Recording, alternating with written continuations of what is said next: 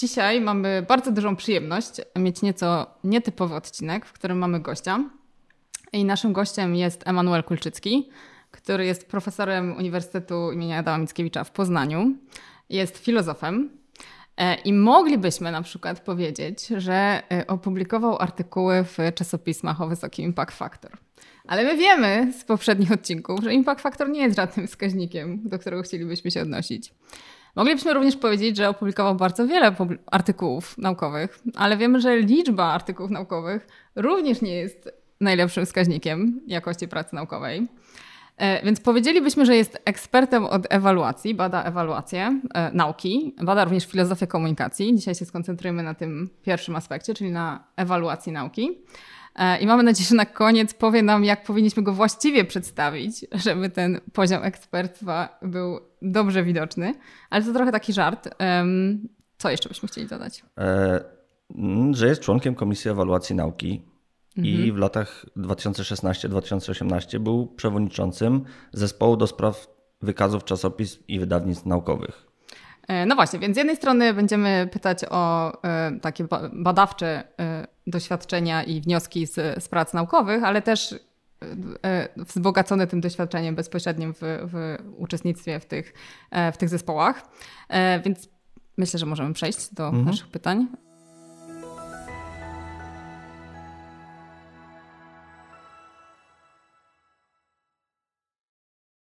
Więc pierwsze pytanie mamy takie, bardzo ogólne, to znaczy w ogóle jak system oceny y, naukowców wpływa na zachowania indywidualnych badaczy i badaczek? Um, jak wpływa pozytywnie, jak wpływa negatywnie? Coś, coś na ten temat, może od tego byśmy zaczęli. Cześć i dzień dobry. Przede wszystkim bardzo dziękuję za zaproszenie i cieszę się, że możemy porozmawiać o tym temacie, który jest istotny nie tylko dla naukowców, ale jestem przekonany po wielu bada latach badań, również dla ludzi, dla których e, edukacja i nauka jest e, ważną wartością czy czynnością, które w społeczeństwie wykonujemy. I e, zadałeś pytanie, czy ta ewaluacja ma jakieś pozytywne, negatywne efekty. Ja bym przede wszystkim powiedział, że ona ma mocne efekty. Mhm. To znaczy, E, ewaluacja, o której teraz najczęściej myślimy w świecie nauki, to jest ten moment, w którym naukowiec prowadzi badania i w pewnym momencie ktoś mu zadaje pytania, co ostatnio robiłeś, co w ostatnich dwóch, trzech latach wymyśliłeś, e, udokumentuj to, e, czemu poświęciłeś czas i bardzo ważne pojawia się, pokaż mi, że słusznie zainwestowaliśmy w ciebie pieniądze. I ja bym zaczął, znaczy, mówiąc to, chciałbym bardzo mocno zacząć od tego, że ewaluacja, taka prawdziwa ewaluacja ma jakiś cel. I tym celem może być na przykład e, stwierdzenie, którzy naukowcy w ostatnich latach wymyślili coś ważnego dla społeczeństwa. To może być inny cel, bardzo taki przyziemny, i stwierdzenie, do których uczelni warto dać więcej pieniędzy, ponieważ kształcą więcej studentów, ponieważ ich naukowcy lepiej objaśniają rzeczywistość społeczną i tak dalej, i tak dalej. I ze względu na ten cel, tak naprawdę, możemy mówić o efektach tego, co się dzieje z naukowcami, z uniwersytetami. I to mogą być oczywiście efekty pozytywne, bo możemy stwierdzić, że ok, w ostatnich latach e, chcieliśmy, mm, aby naukowcy publikowali coraz więcej publikacji, jeżeli tak założymy, więc wyznaczyliśmy Wam takie jakby cele ewaluacyjne, e, no i sprawdziliśmy to i okazało się, że jest więcej publikacji. I wówczas z perspektywy tych osób, które oceniają, to może być jakaś instytucja, to może być ministerstwo, cel został osiągnięty i jest to wynik pozytywny. Ale jeśli spojrzymy na to w ten sposób, Naukowcy coraz więcej publikują, jest zaśmiecenie tymi publikacjami. Publikują w czasopismach, które nie są najlepszej jakości. To ten sam wynik możemy uznać, że jest to bardzo negatywny efekt owej ewaluacji. Więc wszystko zależy od tego, jak myślimy o tym całym środowisku, e, tym takim ewaluacyjnym. Czy my chcemy na przykład pomóc naukowcom i instytucjom rozwijać się względem jakichś wartości, które ustalimy. To może być na przykład służenie społeczności lokalnej, to może być takie pojęcie fetyszyzowane bardzo mocno ostatnio, doskonałość naukowa, to może być cokolwiek innego, co zostanie ustawione jako pewien cel, ale tak naprawdę wszystko zależy właśnie od tego celu. To, z czym chciałbym się zmierzyć e, i przekonać Was do tego, to to, że ewaluacja to nie jest nic nowego e, w świecie nauki. Tak naprawdę e, w, Polsce w dyskusjach o ewaluacji najczęściej myśli się o tym, że to jest ostatnie 10-15 lat. Tak naprawdę system ewaluacji uczelni, e, naukowców, to o czym teraz myślimy w taki sposób, że naukowcy muszą przedstawić pewne publikacje, te publikacje są przeliczane na przykład na punkty, to już mamy e, ponad 30 lat. Zaraz po transformacji to się zaczęło, na początku to było eksperckie, potem e, zamieniło się już w 1999 roku na punkty.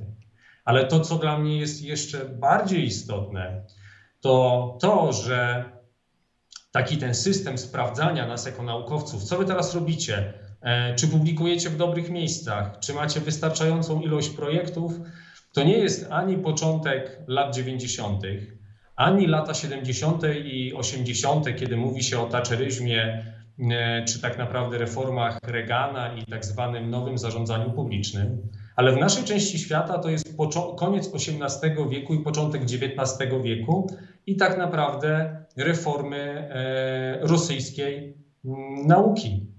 To na początku lat 30. XIX wieku w Rosji stwierdzono, że naukowcy muszą publikować jedną publikację rocznie, w konkretnych czasopismach, najczęściej wydawanych przez wydziały danego uniwersytetu i muszą w formie ankiet sprawozdawać swoje działania. Czyli tak naprawdę to, o czym będziemy rozmawiać, ma bardzo, bardzo długą historię e, i od zawsze wywołuje mnóstwo kontrowersji. Mhm. A może coś więcej o tych kontrowersjach? Jakie są e, typowe kontrowersje? Kontrowersji mamy od groma. Tak naprawdę mm, główne kontrowersje wynikają z tego, że ewaluacja jest czasochłonna. To znaczy ona zajmuje czas zarówno urzędnikom, jak i naukowcom. Po drugie, naukowcy słusznie mówią, że ewaluacja wyznacza na przykład e, tak zwane kanały publikacyjne. Mówi się, że trzeba opublikować w takich czasopismach, które zostaną zaliczone w tej ewaluacji. Czyli mamy sytuację taką, że jesteśmy sobie naukowcem, który zajmuje się jakąś bardzo niszową sprawą i najważniejsze artykuły w tej niszowej sprawie, niech to będzie na przykład e, filozofia komunikacji, którą się zajmowałem, publikowane są e, przez czasopisma, które w świecie globalnej nauki nie odgrywają większej roli. Natomiast ewaluacja mówi coś takiego najczęściej, czy ewaluacja, to nie, nie, nie ewaluacja, nie chcę twierdzić, że to jakiś byt, który, który zawładnął nami, ale urzędnicy, którzy wyznaczają e, pewne procesy kontroli i nadzoru e, w ramach ewaluacji, mówią, w tych czasopismach możesz sobie publikować, nie mamy nic do tego, ale raz na cztery lata musisz nam pokazać, że możesz opublikować coś innego w czasopismach, które my uznajemy za najważniejsze. I dlatego w wielu krajach są tworzone wykazy czasopism, e, wykazy wydawnictw naukowych. Często słyszę że, e, od naukowców, że Polska jest najbardziej zwariowanym krajem, który jako jedyny na świecie tworzy wykazy czasopism naukowych. To akurat nie jest prawda. Jest wiele krajów na świecie, które tworzą czasopisma naukowe, e, tworzą wykazy czasopism naukowych i na podstawie tego rozliczają naukowców. Bo to wszystko rozbija się o to, jaki jest status naukowca, jest status nauki e, w danym kraju i również o to, jak finansowana jest nauka w naszym kraju. E, nauka w Polsce jest finansowana w sposób e, absurdalnie patologiczny, to znaczy jest w ogóle praktycznie niefinansowana, jeżeli spojrzymy na liczby, które płyną do instytucji i naukowców, ale mamy sytuację taką, że uczelnie, instytuty badawcze, badawcze i naukowcy są w absolutnej większości finansowane ze środków publicznych. No i kiedy okazało się, że po reformach polityk publicznych w latach 70., 80., bardzo dużą rolę zaczęto kłaść na rozliczalność, na to, żeby różne sektory, takie jak edukacja, e, służba zdrowia, nauka, pokazywały swoją przydatność społeczeństwa, zaczęto wprowadzać takie modele właśnie rozliczalności, modele ewaluacji uczelni, wykazy czasopism. Oczywiście są kraje, które sobie świetnie radzą z nauką, takie jak e, Stany Zjednoczone czy Wielka Brytania, i tam nie ma wykazów. Ale też zwróćmy uwagę, że są to kraje, w których gigantyczny nacisk kładzie się na komercjalizację badań i finansowanie e, uczelni poprzez wczesne studentów. I jak pokazały teraz ostatnie miesiące w czasie pandemii, to są jednocześnie kraje, które najbardziej są dosięgnięte, jeśli chodzi e, o skutki dla akademii zwalnianiem naukowców, chorobami psychicznymi naukowców z powodu niestabilności. E, kilka lat temu była słynna sprawa profesora Stefana Grima z londyńskiego uniwersytetu, który popełnił samobójstwo, ponieważ nie był w stanie sprostać nie tyle publikowaniem najlepszych publikacji, co zdobywaniem odpowiednio dużych grantów. I przed swoją śmiercią ustawił e, e-mail do swoich e, kolegów, który został wysłany już po popełnieniu przez niego samobójstwa i opisywał, jak to profesorowie są traktowani w brytyjskim systemie, jak to ewaluacja w obrębie uczelni i kładzenie nacisku na ekonomiczne skutki naszych badań e, odgrywa druzgocącą rolę. Także to nie jest tak, że największym problemem są jakieś takie instrumenty w postaci wykazów czy punktów. Tak naprawdę całość polega na tym, jak nauka jest traktowana w danym systemie, e, w danym kraju i jak chcemy spojrzeć na tych naszych naukowców. Mhm. E, ja mam od razu taką uwagę, no bo faktycznie powiedziałeś, że e, jeżeli rozmawiamy o ewaluacji, to bardzo ważny jest cel tej ewaluacji. No i my możemy sobie tak założyć, że naszym celem na przykład jest promowanie polskich czasopism albo po prostu regionalnych czasopism. I nie ma nic z tym złego, my finansujemy, na przykład sami sobie finansujemy naukę, oceniamy najlepiej publikacje w polskich czasopismach, ale wydaje mi się, że automatycznie powstaje pytanie ogólne. No my jednak posługujemy się takim pewnym, nie wiem, ideałem nauki, chcemy dzielić się ideami. Czy jest taki, według Ciebie, czy są takie cele, które są celami ogólnymi, powinny być wspólne dla wielu ewaluacji? To znaczy, czy ewaluacja powinna być jakimś mm, wyższym ideom podporządkowana? To jest bardzo dobre pytanie, bo to jest pytanie o wartości. Tak naprawdę, kiedy e, byśmy zaczęli od najmniejszych rzeczy, od punktowania publikacji, E, czy to czasopismo jest dobre czy złe, to byśmy weszli w szczegóły i zgubili całą ideę. Ty zadałeś natomiast pytanie, czemu powinna służyć ewaluacja i czy są jakieś takie uniwersalne wartości. Jakbyśmy e, spojrzeli na klasyków socjologii i nauki, chociażby na Roberta Mertona, to on by wskazał uniwersalne wartości takie jak e, uniwersalizm w nauce, nauka powinna służyć wszystkim, czy komunizm w nauce, wyniki e, efektów badań naukowych i e, eksperymentów powinny być dostępne dla wszystkich. Dzisiaj byśmy powiedzieli, że w otwartym dostępie. E, oczywiście moglibyśmy też założyć, że promujemy tylko i wyłącznie lokalne czasopisma publikujące w polskim, w polskim języku. Ale tak jak zauważyłeś, w nauce nauka ma pewne uniwersalne mechanizmy. I to, że publikujemy coś po polsku, nie zawsze oznacza, że to trafia do najlepszych ekspertów e, w naszej dziedzinie, w naszej dyscyplinie. Musimy e, pamiętać o tym, że e, kiedy badamy jakieś sprawy regionalne, bo to jest bardzo często podnoszone, na przykład historię jakiejś wsi bądź historię jakiegoś plemienia czy kościółka lokalnego, to tak naprawdę przedmiot jest regionalny.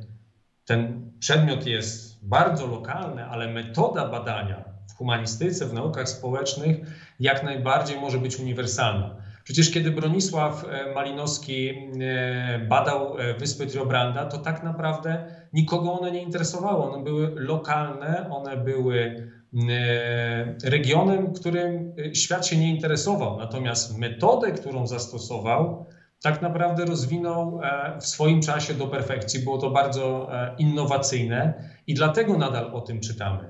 Także moglibyśmy powiedzieć, że promujemy czasopisma lokalne, czasopisma polskie, ale tylko takie, których przedmiotem badań jest język polski. Czyli na przykład czasopisma e, polonistyczne jak najbardziej powinny być bardzo mocno doceniane, no bo w Polsce mamy najlepszych specjalistów od języka polskiego.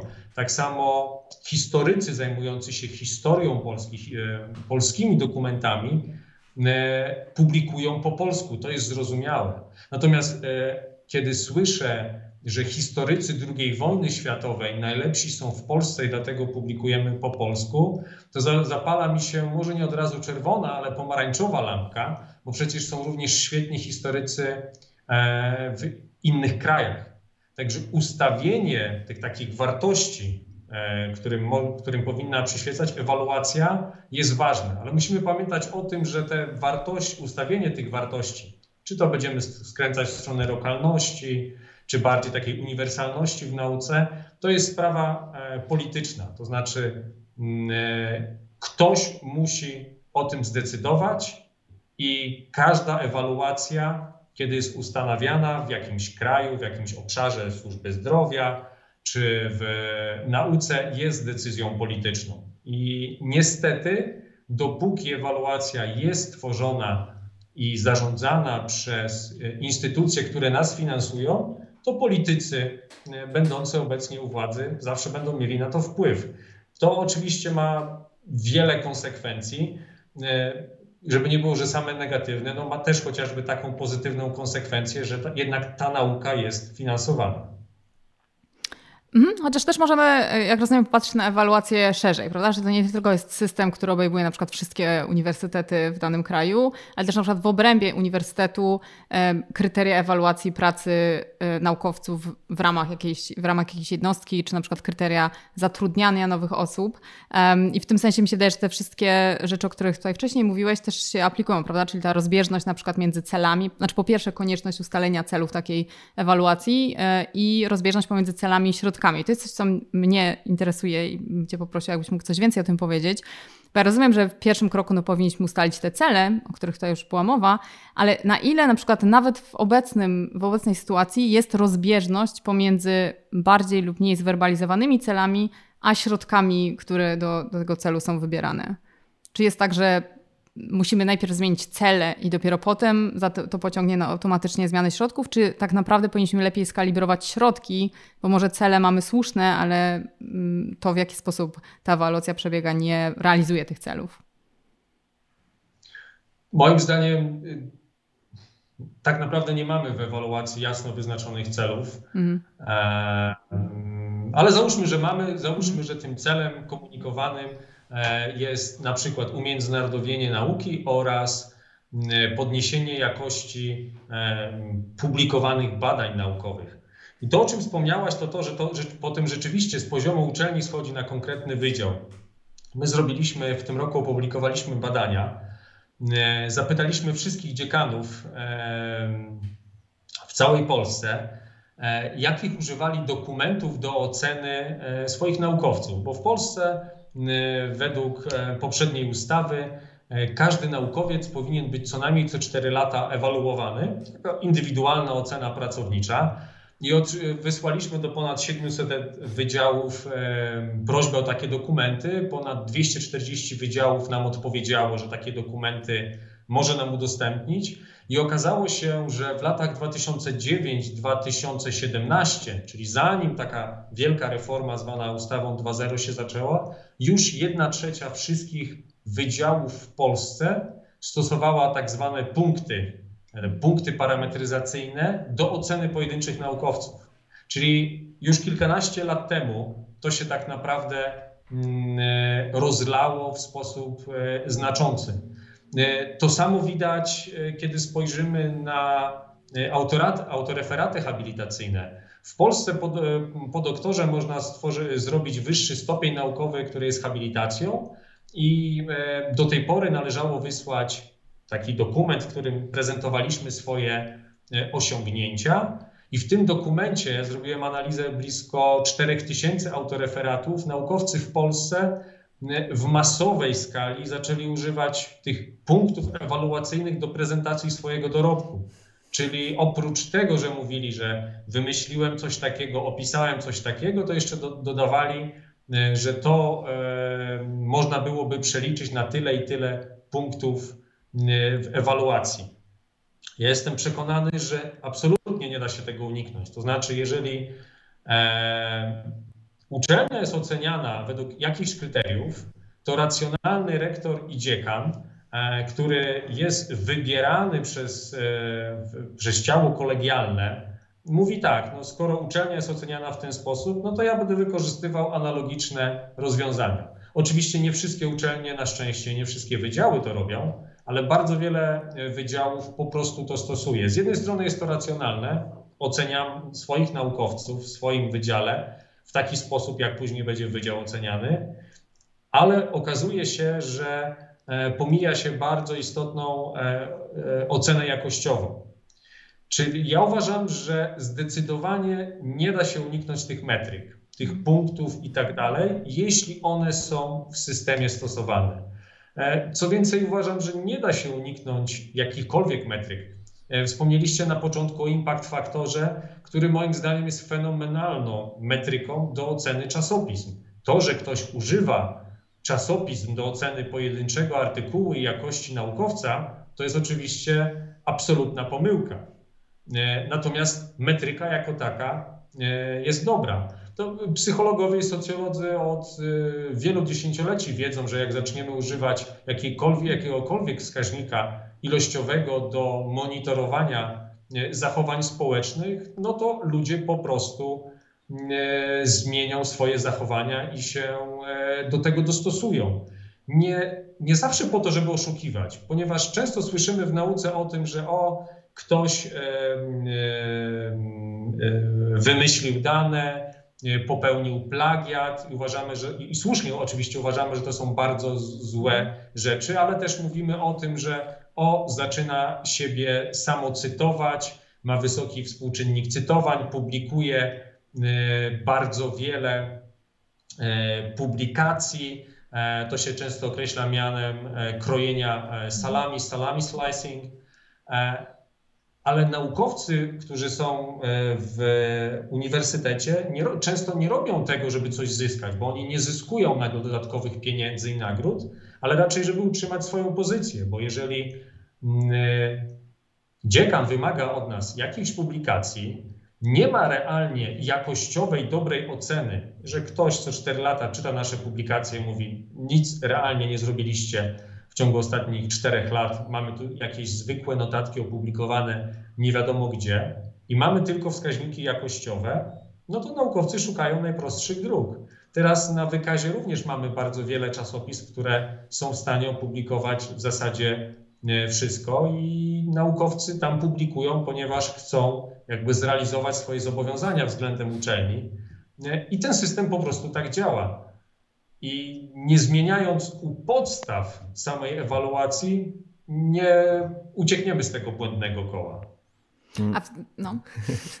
Proszę.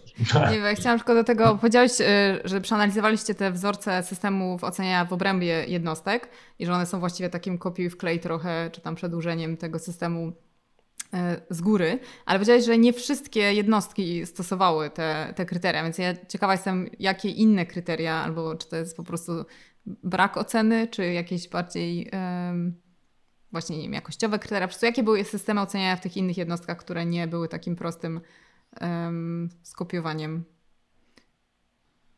Sytuacja wcale nie jest lepsza. Ja powiedziałem, że jedna trzecia wydziałów kopiowała te zasady ewaluacyjne, ale te wydziały, które nie kopiowały, używały na przykład do tego impact faktora. Impact faktor, indeksu Kirscha. Mhm. Były pojedyncze e, jednostki i tutaj muszę powiedzieć, że jedne z najlepszych przypadków to były uczelnie niepubliczne, mhm. E, które rzeczywiście miały bardzo jasno E, określone zasady ewaluacyjne. Niestety tylko pojedyncze wydziały, które analizowaliśmy, prezentowały swoim pracownikom swoje oczekiwania. Bo to jest bardzo istotne. To, czego obecnie brakuje w polskiej, na przykład w polskiej ewaluacji, to to, że nie wskazuje się oczekiwań. E, mamy sytuację taką, że co 4 lata uczelnia jest oceniana i mówi się, a jesteś w tym miejscu, ale nikt nie patrzy, gdzie byliśmy 4 lata wcześniej. A to jest bardzo ważne, kiedy nawet jest, kiedy jesteśmy na przykład pracownikami. Jest oczywiste, że pracownik, który już jest bardzo wysoko umiędzynarodowiony e, w swoich praktykach publikacyjnych, publikuje w świetnych czasopismach, to on za 4 lata może się rozwinąć i to będzie miał jeszcze więcej świetnych badań, projektów i publikacji. Ale jeżeli mamy pracownika, który do tej pory publikował jedynie w lokalnych czasopismach w Polsce, stwierdził, że chce e, e, pokazać swoje badania szerszej publiczności, bo rzeczywiście ma coś do powiedzenia, i po czterech latach opublikował pierwszy artykuł e, w jakimś czasopiśmie czeskim, rumuńskim, węgierskim czy belgijskim, to on wykonał gigantyczny skok.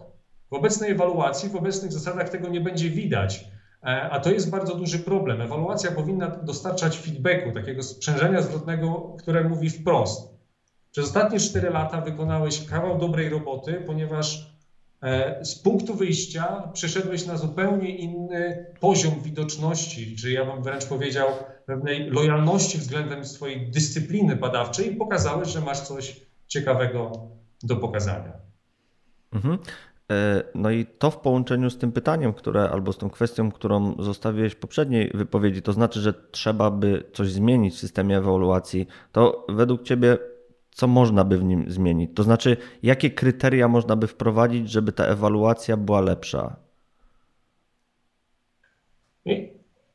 Wracamy teraz do gigantycznego wyzwania, jakim jest, bym powiedział, najważniejsze wyzwanie to jest zaufanie do ekspertów.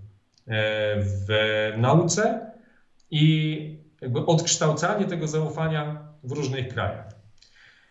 E, moim zdaniem, jak czytam o historii ewaluacji, o historii szkolnictwa wyższego w Polsce, to my od 30 lat toczymy tę samą dyskusję. Kiedy e, dokonywała się transformacja systemu nauki i szkolnictwa wyższego w Polsce w, na początku lat 90., kiedy odchodziliśmy od centralnego sterowania i od centralnego oceniania projektów takich wieloletnich, e, centralnych, to do Polski zjechało wielu ekspertów i ze Stanów Zjednoczonych, i z Europy Zachodniej, e, którzy mieli krajom Europy Środkowo-Wschodniej zaproponować całkowicie odmienny system oceniania. My ten system w nauce teraz znamy bardzo dobrze. On po prostu nazywa się peer review. E, my, naukowcy, oceniamy siebie, innych naukowców względem bardzo jasnych kryteriów w konkretnej dyscyplinie. No i taki system e, leżał u podstawy pierwszej oceny uczelni w Polsce w, e, w latach 90. Niestety okazało się, że wyniki tej oceny pokazały, że w uczelni mamy, że w Polsce mamy tylko i wyłącznie bardzo dobre i wybitne uniwersytety. E, nastąpiła totalna inflacja oceny, e, oceny eksperckiej. I to, co można byłoby zmienić w Polsce, to próbować wdrażać ocenę ekspercką, ale powiedziałbym wraz y, z metrykami. Obecnie mamy taką sytuację, że ci eksperci powoli są wdrażani, mamy różne zespoły w ministerstwie, ale tak naprawdę ściąga się odpowiedzialność e, z tych ekspertów, narzuca im się stosowanie metryk, również tego mm, e, mm, złego w sposób wyolbrzymiany, złego impact faktora, a na końcu i tak urzędnik najwyższej rangi w ministerstwie, czyli minister, mm, e, podejmuje decyzję.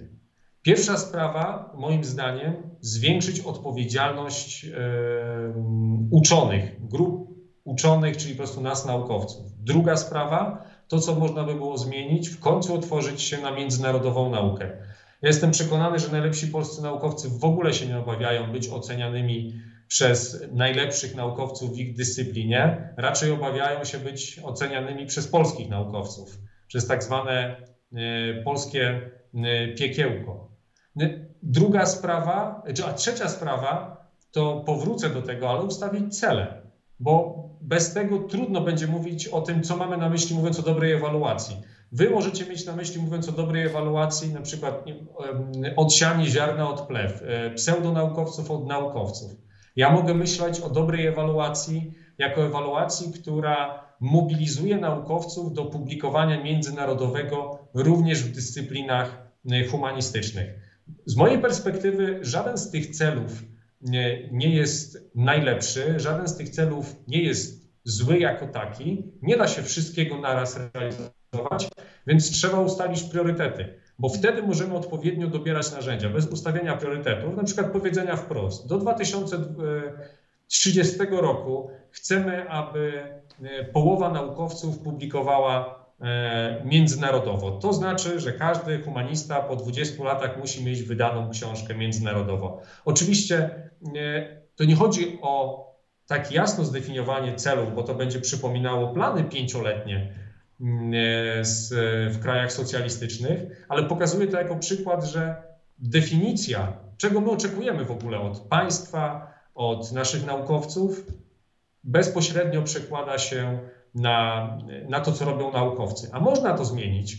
E, świetnym przykładem dyscypliny, która stanęła na głowie, jest tak naprawdę psychologia w Polsce, która jeszcze 20-30 lat temu publikowała głównie e, polskie rozdziały w tak zwanych pracach zbiorowych, a teraz psychologa, psychologia to jest tak naprawdę forpoczta umiędzynarodowienia nauk społecznych i humanistycznych w Polsce.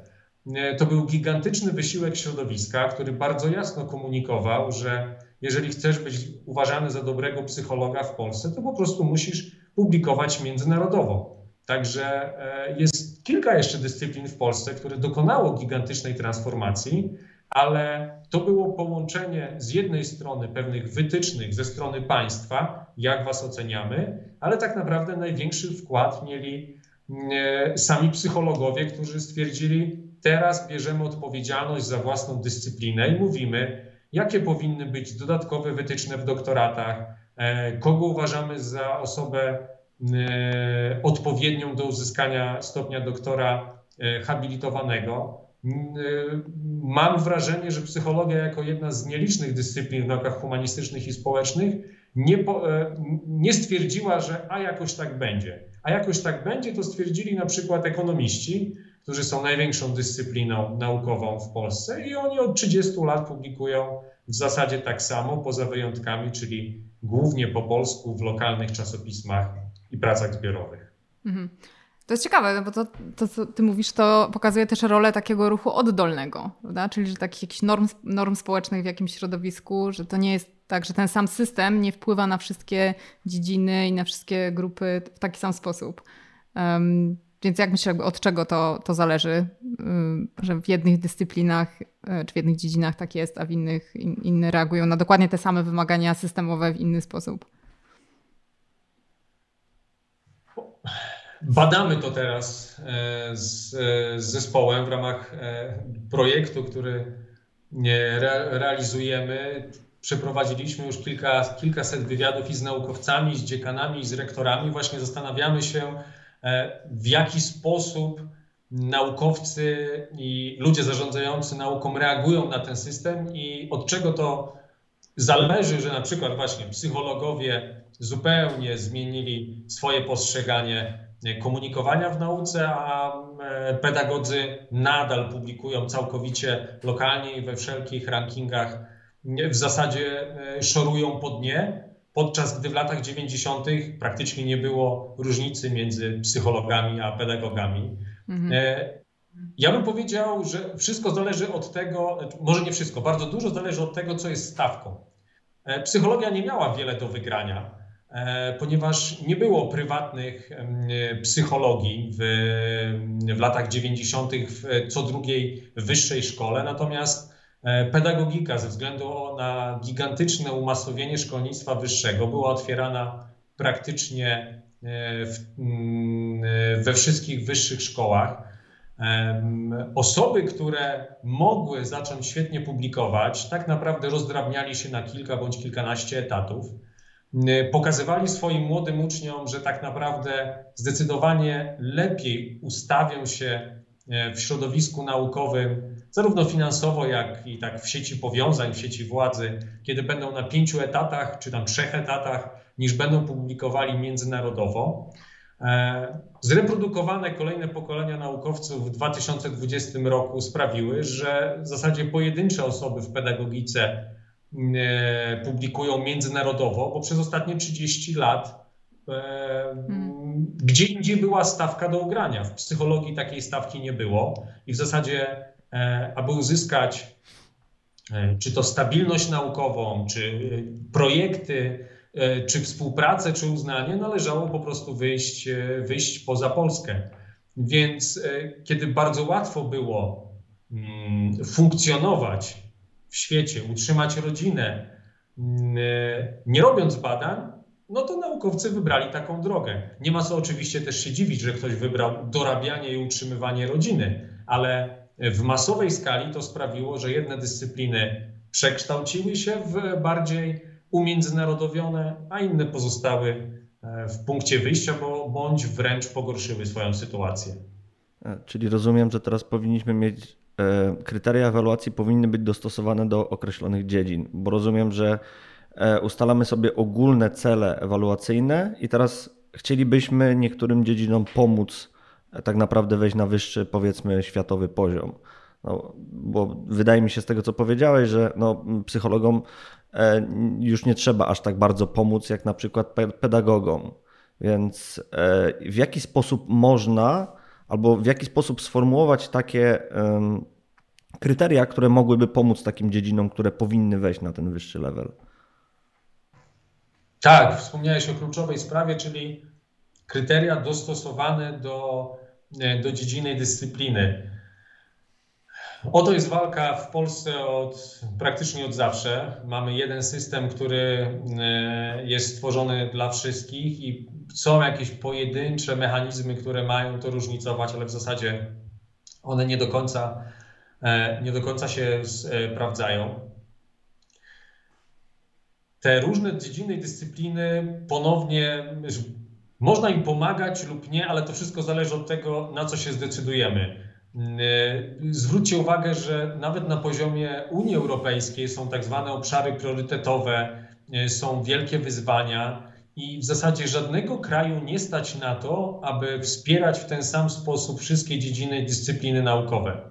Oczywiście pewien poziom funkcjonowania trzeba zachowywać, ale polityka naukowa państwa może powiedzieć wprost, ze względu na wyzwania, które stoją przed nami, na przykład związane ze sztuczną inteligencją, e, potrzebujemy z nauk humanistycznych i społecznych e, dużo więcej badań związanych, e, prowadzonych przez socjologów, psychologów i etyków. Zatem w najbliższej perspektywie musimy zrobić wszystko, aby badania w tym obszarze były jak najlepsze. W związku z tym, na przykład, można dużo bardziej przez okres kilku lat finansować takie badania, ale też jednocześnie bardziej restrykcyjnie podchodzić do ewaluacji uczelni, które to realizują. Oczywiście wtedy podniesie się głos, że politycy e, wyznaczają, co warto robić, czego nie warto robić. Jeżeli spojrzymy na to w ten sposób, no to pozostaje nam perspektywa miska ryżu dla każdego, tak naprawdę. Nie mówię o tym, że politycy powinni wyznaczać te dyscypliny, którym należy pomóc, ale chodzi mi o to, że trzeba zaakceptować to, moim zdaniem, że albo finansujemy wszystkich i niektórym dajemy więcej, albo rozsmarowujemy tak naprawdę mm, te niskie, niskie finansowanie porówno. Dyscypliną, którym e, chcielibyśmy pomóc, weźmy tę pedagogikę, to tak naprawdę musielibyśmy wyznaczyć bardzo jasne cele. To nie chodzi o to, żeby teraz wejść na wydziały pedagogiczne i powiedzieć, nie macie publikacji, które teraz się liczą, sprawdziliśmy wasze ostatnie 6 lat. Tak naprawdę powinniśmy e, spojrzeć na takie dyscypliny, które e, ewaluacja e, chciałaby ulepszyć i powiedzieć tak, mamy cel ośmioletni. Za 8 lat chcielibyśmy, aby w tych dyscyplinach było zdecydowanie więcej naukowców, którzy oprócz w języku polskim publikują również po angielsku. Macie na to 8 lat, dostaniecie na to takie i takie środki, a po 8 latach sprawdzimy, jak Wam się udało to zrobić. Jeśli Wam się to nie udało, konsekwencje będą następujące. Na przykład obcięcie finansowania, zwolnienie 20% kadry, ale e, zatrudnienie 20% nowej kadry z jakichś konkursów i tak dalej, i tak. Trzeba dać bardzo jasne sygnały. Najgorszą rzeczą natomiast byłoby to, żebyśmy teraz powiedzieli, oni się do niczego nie nadają, zwalniamy, bo to jest sytuacja, która jest zastana przez ostatnie 20-30 lat. Brak stabilności, w, w tak, e, jakbyśmy teraz przyszli i powiedzieli, nie wiadomo co będzie, może będziemy was zwalniać, nikogo nie zmobilizuje do pracy. Trzeba dać stabilne warunki pracy, dostarczyć narzędzia, najczęściej finansowe, i wtedy można dopiero czegoś oczekiwać. Ja bym tak chciała tutaj być adwokatką diabła w, te, w tej rozmowie, e, może w jednym punkcie. To znaczy, bo ja sobie wyobrażam, możemy też nie odwoływać się do konkretnych dziedzin, tylko po prostu powiedzieć, że są dziedziny na przykład lepiej oceniane w obecnym systemie i gorzej oceniane. I na razie mamy taką narrację, że trzeba jakoś tym gorzej ocenianym pomóc, żeby były lepiej oceniane. No ale wyobrażam sobie taki kontrargument, to znaczy taka kontestacja podstaw tego systemu oceniania w tym momencie. To znaczy, bo mógłby być ktoś z tych, że tak powiem, gorzej ocenianych dziedzin, który po prostu powie, że to nie są kryteria, bo teraz trochę traktujemy ten system oceny jako dobry system, prawda? który w właściwy sposób ocenił lepsze i gorsze i teraz wiemy, kto jest tym gorszym i musimy pomóc tym gorszym.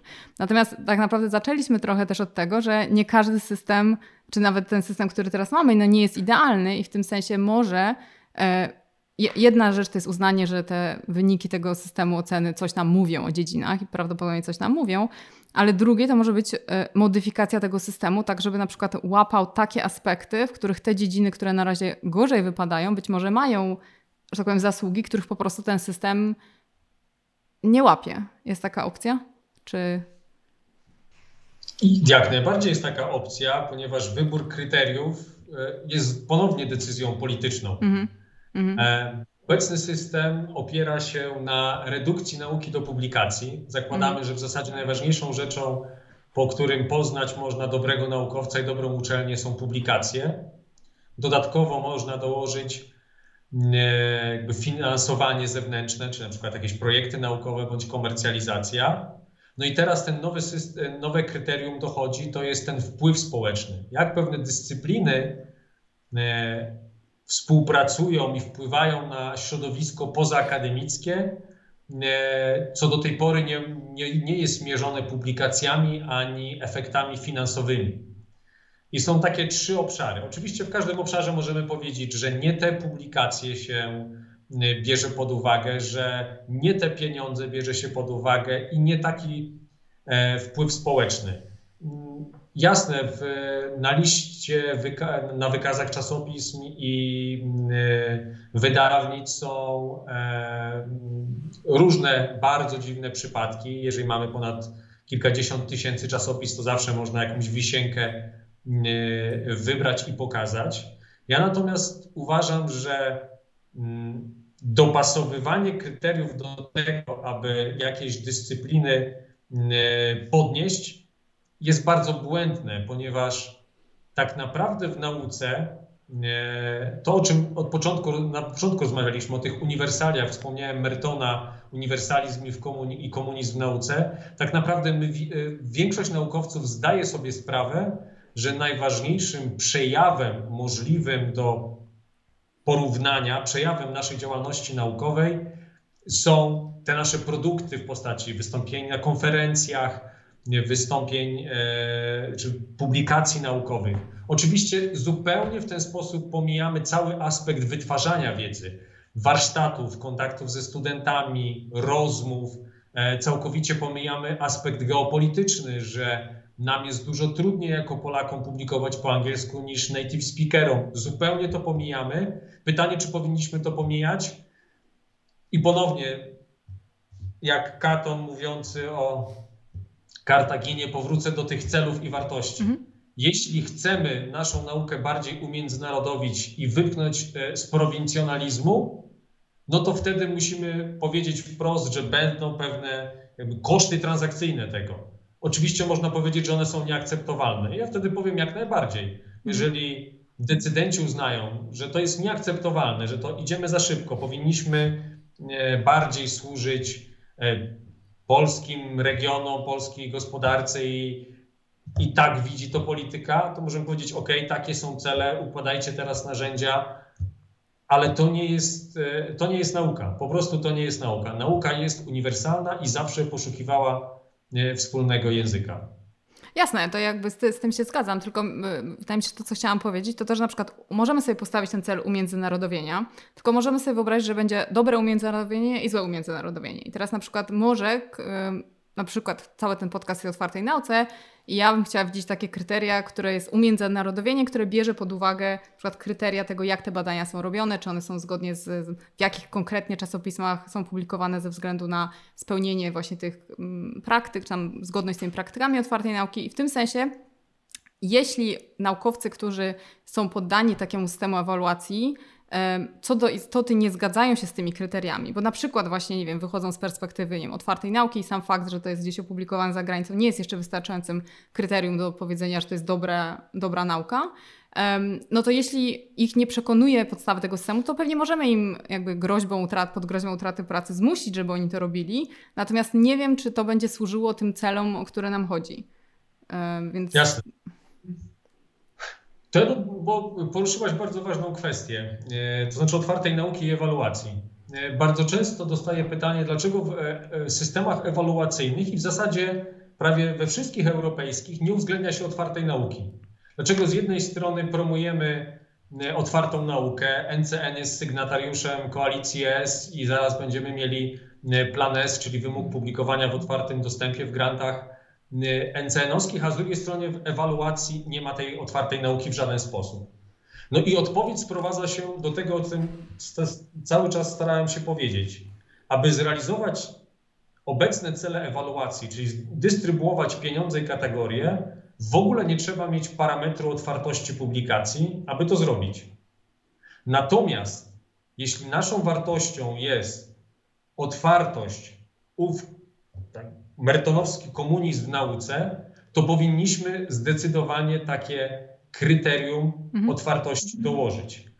To i teraz połączyłbym dwie rzeczy, bo wspomniałaś, bardzo ciekawy e, e, przykład dałaś, że można publikować międzynarodowo, natomiast nie zawsze musi to być w otwartej nauce, w otwartym dostępie. No ja Też rozumiemy, tylko doprecyzuję, że, że otwarta nauka szerzej niż otwarty dostęp, czyli na przykład, nie wiem, otwarte dane, otwarte e, udostępnianie kodów do analiz, jakby spełnienie większej liczby, okay. powiedzmy, kryteriów. Mhm.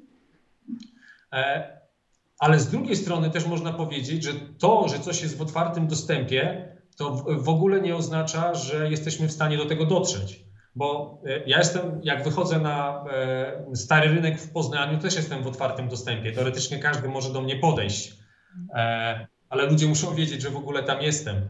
E, taką rolę pełnią e, na przykład czasopisma. Otwarta nauka, otwarte dane to też jest właśnie kolejna rzecz, która była świetnym ideałem. Ja jestem od, od, od zawsze, od kiedy jestem naukowcem, jestem zwolennikiem i propagatorem otwartej nauki, ale uważam, że to się stało niestety gigantycznym luksusem, szczególnie dostępnym przede wszystkim dla naukowców, którzy już mają pozycję i pieniądze, lub dla naukowców, którzy nie mają nic do stracenia, czyli na początku drogi. I e, łączenie otwartej nauki w ewaluację jest też bardzo, bardzo dużym wyzwaniem, co możemy obserwować jakby w ewaluacji grantów w Narodowym Centrum Nauki, przyszłej ewaluacji tych grantów i planu S. Mhm. Wiem, że musisz iść o drugiej, więc też nie chcemy może bardzo, bardzo przedłużać. To możemy jakimś wymyślić jakiś optymistyczny akcent, który zakończymy. No, na, na pewno Ty jesteś specjalistą od, od, nie, od optymistycznych Ja jestem zakończeń. właśnie od, od negatywnych. To znaczy Aha. na pewno optymistycznym aspektem jest to, że powinniśmy dążyć do włączania do kryteriów ewaluacji, kryteriów związanych z otwartą nauką, z otwartością prowadzenia badań i, i otwartością samej nauki, więc to w to nam graje. To jest bardzo dobra konkluzja więc... Czy coś po prostu chciałbyś jeszcze dodać na, na, na koniec? Coś może ominęliśmy ważnego albo nie? Um... Mam wrażenie, że e, poruszyliśmy dużo, dużo tematów i ogólnych, i, i, szczegółowych. Natomiast e, no, musimy zdawać sobie sprawę, że ci, którzy wyznaczają ewaluację, mają gigantyczną władzę nad nauką. E, co oczywiście nie zawsze jest dobre, więc jeśli kontrolujemy tych, którzy nas kontrolują, to to jest bardzo dobre. I tym optymistycznym akcentem. Możemy zakończyć. Dziękujemy Ci bardzo Dzięki za rozmowę. Wielkie. I... Bardzo dziękuję. Dzięki. Hej.